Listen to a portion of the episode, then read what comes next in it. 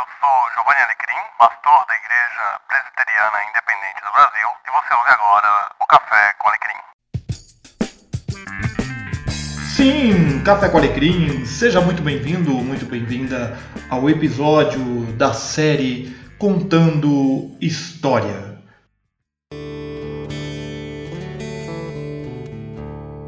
Paulo está escrevendo uma carta para Timóteo.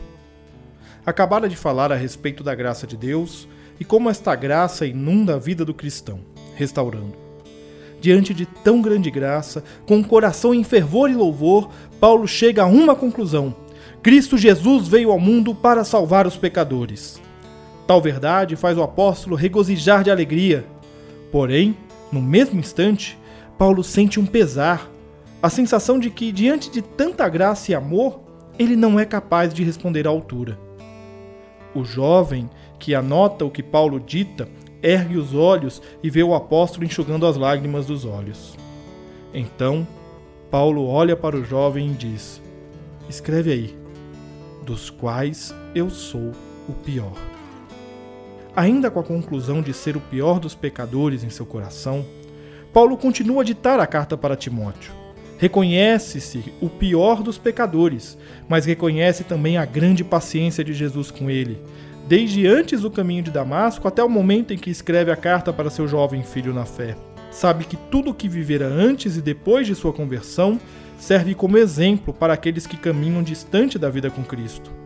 Paulo sabe que Timóteo enfrenta problemas em Éfeso, mas sabe principalmente quem é o Senhor de sua vida, pois o jovem pastor não fora convertido por Paulo, mas sim por Cristo, pelo derramar da graça de Deus.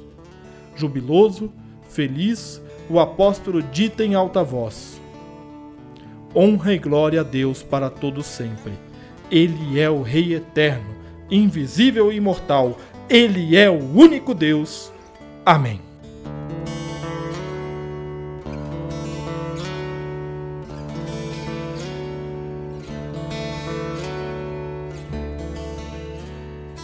O texto que me inspirei para esta história é o de 1 Timóteo, capítulo 1, do versículo 15 ao 17, que passo a ler agora na nova versão transformadora. Esta é uma afirmação digna de confiança e todos devem aceitá-la. Cristo Jesus veio ao mundo para salvar os pecadores, e eu sou o pior de todos. Mas foi por isso que eu, o pior dos pecadores, recebi misericórdia, para que assim Cristo Jesus mostrasse quanto é paciente Desse modo, sirvo de exemplo a todos que vierem a crer nele para a vida eterna. Honra e glória a Deus para todo sempre. Ele é o Rei eterno, invisível e imortal. Ele é o único Deus. Amém.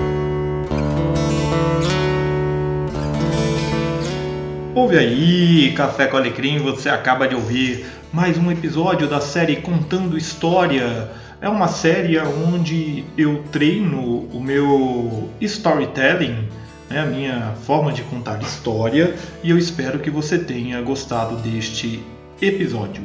Um grande abraço para você e até a próxima semana.